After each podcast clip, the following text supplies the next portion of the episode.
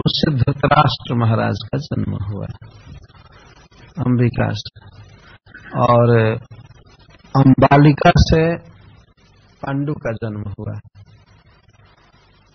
वह देख करके बिल्कुल पीली पड़ गई विद्यास जी के विकट रूप को देख।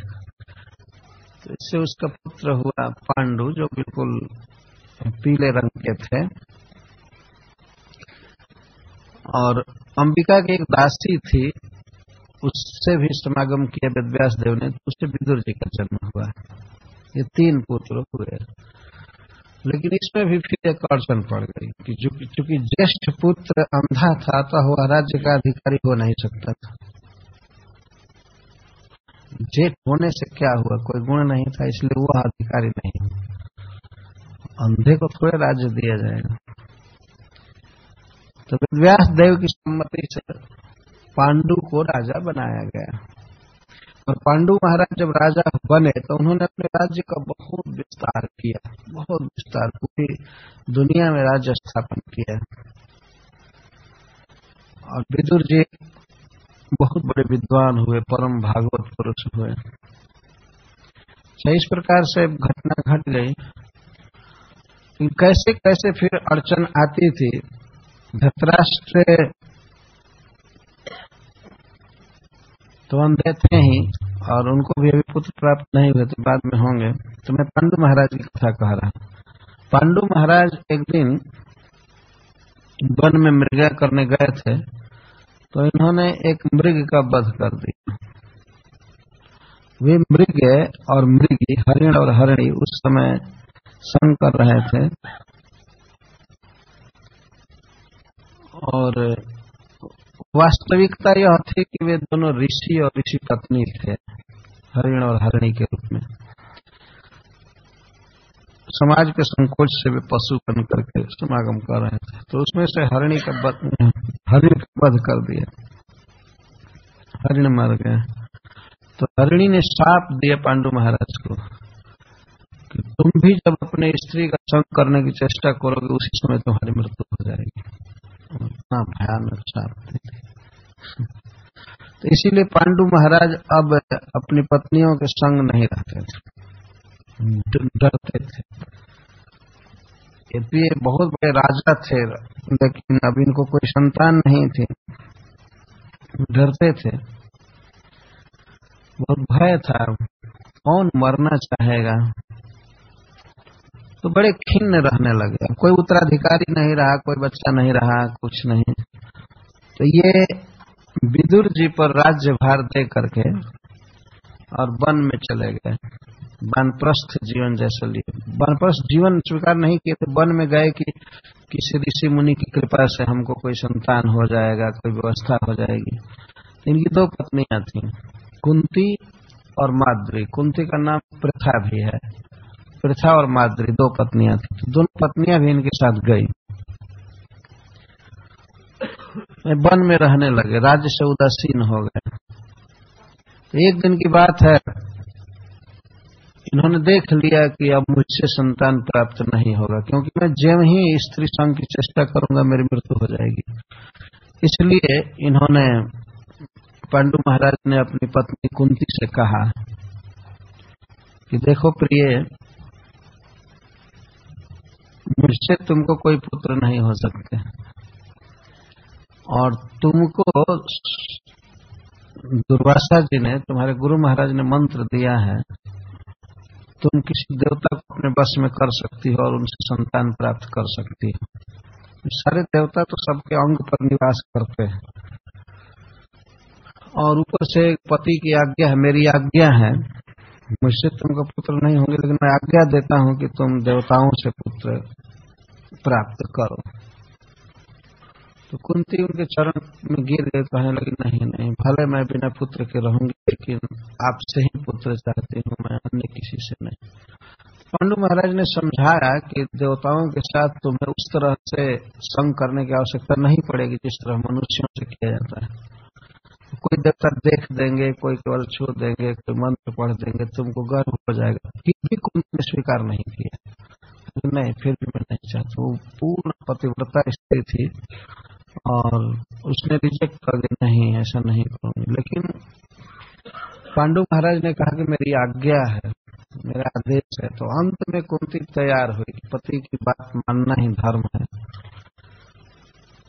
और पांडु महाराज ने कहा कि यह तुम्हारा कार्य धर्म के बिल्कुल अनुकूल है।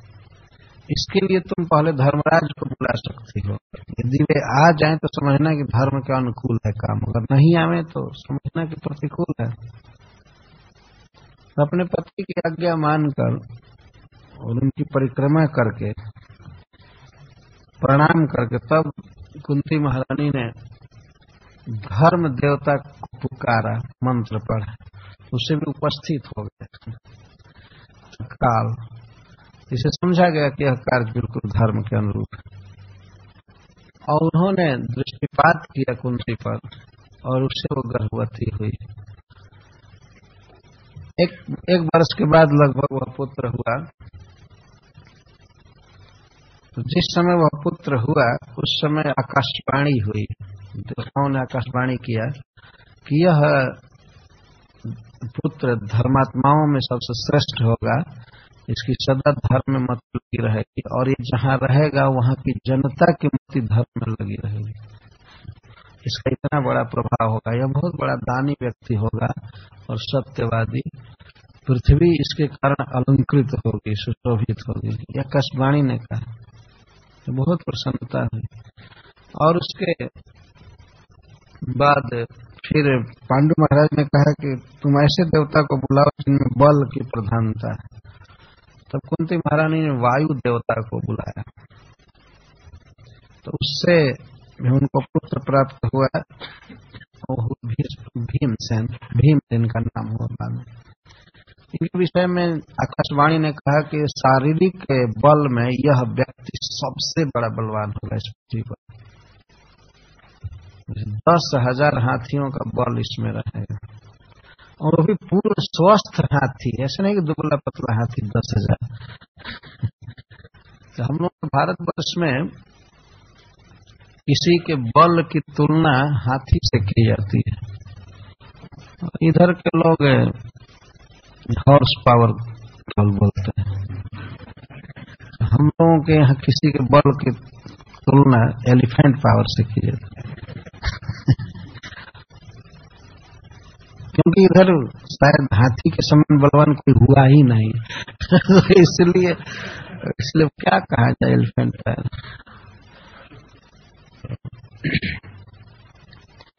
भीमसेन ऐसे थे बहुत बलवान हुए। जिस दिन जन्म हुआ भीमसेन का, उस दिन की घटना है, कुंती महारानी गोद में लेकर भीम बच्चे को और जा रही थी कहीं नदी की तरफ़।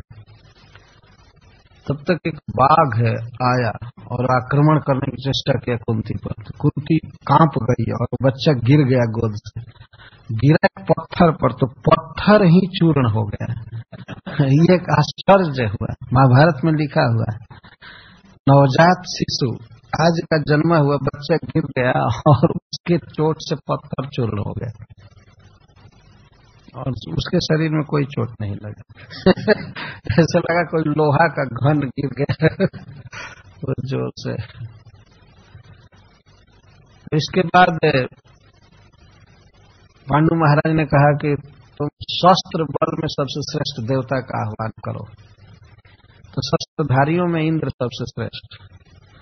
कुंती ने इंद्र के लिए मंत्र पढ़ा तो वे आए और उनके कृपा से अर्जुन का जन्म हुआ। उस समय भी आकाशवाणी हुई कि यह व्यक्ति समस्त धनुषधारियों में सबसे श्रेष्ठ होगा। और यह कभी किसी से परास्त नहीं होगा। सबको परास्त कर करेगा इस पृथ्वी पर। बहुत दिव्य स्वभाव वाला एक व्यक्ति होगा। तो आगे चलकर अर्जुन भगवान के मित्र बने और वास्तव में अर्जुन कभी नहीं हारे किसी भी युद्ध में। भगवान की कृपा। से इसलिए इनका एक नाम विजय भी रखा गया आगे चलकर। विजय का अर्थ होता है जो सदा विक्ट्री प्राप्त करे जिसकी सदा जीत हो। अर्जुन का एक नाम है। ये तीन पुत्र कुंती ने प्राप्त किया। जब तीन पुत्र प्राप्त कर लिए, तब पांडु महाराज ने कहा कि प्रिय तुमको अब तीन पुत्र प्राप्त हो गए। ठीक है। अब तुम अपने बहन माद्री के लिए भी संतान प्राप्त करो क्योंकि तुम कृपा करोगे तो इसको पुत्र होंगे। वो तो मंत्र पढ़ने जानती नहीं है। तब कुंती महारानी ने दोनों अश्विनी कुमारों को जो देवताओं के यहाँ सबसे बड़े वैद्य हैं उनके लिए आवाहन किया। तो वे दोनों आए और उन दोनों की कृपा से माद्री गर्भवती हुई। और उसको युग में जुड़वा संतान मिला। जिनका नाम होगा नकुल और सहदेव। दोनों के पुत्र थे और युधिष्ठिर, भीमसेन, अर्जुन, कुंती के थे। इन पाँचों को पांडव कहा जाता है।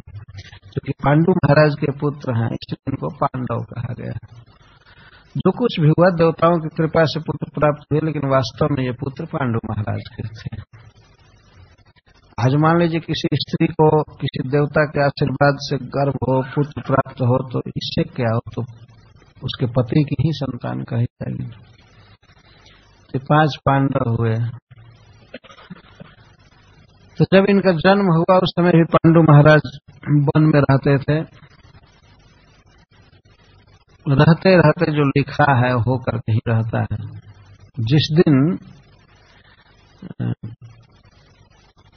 अर्जुन तेरह वर्ष, चौदह वर्ष से मुझे ध्यान नहीं रहा तो अर्जुन का, अर्जुन की बस गांठ मनाई जा रही थी जंगल में, एक ऋषि के आश्रम में। फाल्गुन पूर्णिमा का दिन था। ऐसे जो गौर पूर्णिमा बीता है, वही दिन था। बसंत का पहला दिन था। पांडु महाराज अपनी पत्नी माद्री के साथ कुछ वन में गए थे। वही आश्रम के पास ही थे और फूल खिले हुए थे। मंद, सुगंधित, समीर हवा चल रही थी, कोयल गा रहे थी। उधर फेस्टिवल चल रहा है। बहुत प्रसाद बनाया गया था, अर्जुन का जन्मोत्सव मनाया जा रहा है। पांडु महाराज के मन में अकस्मात काम का उदय हुआ और माद्री से ये प्रस्ताव रखे, उसके साथ संग तो माद्री कहने लगी, नहीं नहीं, ऐसा नहीं होगा आपको याद नहीं है, ऋषि पत्नी का साफ़ है। आपकी मृत्यु हो जाएगी, ऐसा मैं नहीं कर सकती, नहीं कर सकती। लेकिन काल बहुत बलवान है, जो ईश्वर की इच्छा होती है। पांडु महाराज बहुत अधिक कामुक बन गए उस दिन। और उन्होंने अपने पत्नी का आलिंगन किया। आलिंगन करने के बाद उन्होंने संघ की चेष्टा किया, उसी समय उनकी मृत्यु हो गई। ऋषि ऋषि पत्नी का साप था। जब मृत्यु हो गई तो उधर फिर खबर गया, हाहाकार मच गया। कुंती ने सुना तो वो विलाप करने लगी। कई बार उसके दांत लग रहे थे, बेहोश होकर के गिरने लगी, फिर मातृ। वो सारा फेस्टिवल जो था वो शोक में बदल गया। सब लोग जुटे वहाँ। कुंती और माद्री दोनों विलाप कर रहे थे। बच्चे भी पाँच थे, वो भी रो रहे थे और अब क्या किया जाए? तब माद्री ने कहा कि मैं पति के साथ सहमरण करूँगी, क्योंकि मेरे अपराध से मेरे पति की मृत्यु हुई है, इसलिए मैं अब जीवित नहीं रह सकती। लेकिन कुंती कहती थी कि मैं ज्येष्ठ पत्नी हूँ, मैं बड़ी रानी हूँ, इसलिए मैं सती बनूँगी। पति के साथ जल जाना एक अद्भुत कार्य है। हमारे देश में अभी 20 वर्ष पहले ऐसी घटना वृंदावन में पलसो गाँव है, बरसाने और गोवर्धन के बीच में। उन्होंने देखा। जिस समय सती हुई थी, उसी दिन पता लग गया हम लोगों को कैसे सती बनी। कितना प्रेम था पहले पति के साथ किसी स्त्री का। पति के जीवित रहने पर जीवित है और मरने के बाद मरण स्वीकार करने कर लेना आगे की लपटों से न डरना है। अद्भुत बात। अब तो ये केवल सुनने की चीज़ रह गई। सुनते भी नहीं है लोग। और वास्तव सुनने सुनने लायक बात। स्त्रियों के लिए खासकर सीखने लायक बात। है और पुरुषों के लिए। भी पुरुषों को भी सीखने की बात है कि जो पुरुष स्वप्न में भी अपनी पत्नी के अलावा किसी अन्य स्त्री का चिंतन तक नहीं करता था। किसी स्त्री के लिए सबसे भारी दुख इस संसार में क्या है जानते हैं?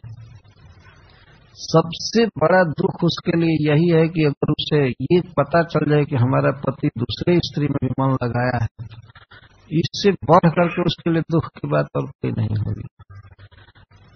और अन्न का अभाव हो जाए, कपड़े का अभाव हो जाए, कुछ भी कोई बात नहीं। लेकिन पति का चित्त अपनी स्त्री में रहना चाहिए, दूसरे जगह तो दोनों तरफ़ सीखने की बात है। ऐसा नहीं कि सत्य की बात बताई जा रही है तो कहा जाए कि हाँ स्त्रियों को सीखना चाहिए, ऐसा स्त्रियों को सीखना चाहिए। यद्यपि अब उतने ऊंचाई पर जाना कठिन है, संभव है फिर भी कुछ ऐसा ही रहना चाहिए। अब तो क्या अब सती धर्म की बात की जाए। पति गए हैं ऑफ़िस में और स्त्री टेलीविज़न देख रही है। हमेशा दूसरों को ही तो देख रही है बहुत समय बदल गया। कभी हम लोगों को भी इस बात कहने में ऐसा लगता है कि लोग कहे कि ये बहुत पुरानी बात है लोग करने लगे। आज का इनका कोई अनुभव नहीं है, नहीं तो क्या कहा जाए? ओल्ड इज़ गोल्ड हमारा, हमारी पुरातन संस्कृति, हमारी पुरातन संस्कृति वास्तव में बहुत महान रही है। कम से कम उसकी याद तो करनी चाहिए, उसे सुनना तो चाहिए। इस तरह की स्त्रियाँ हुई जो पति के साथ मर गई।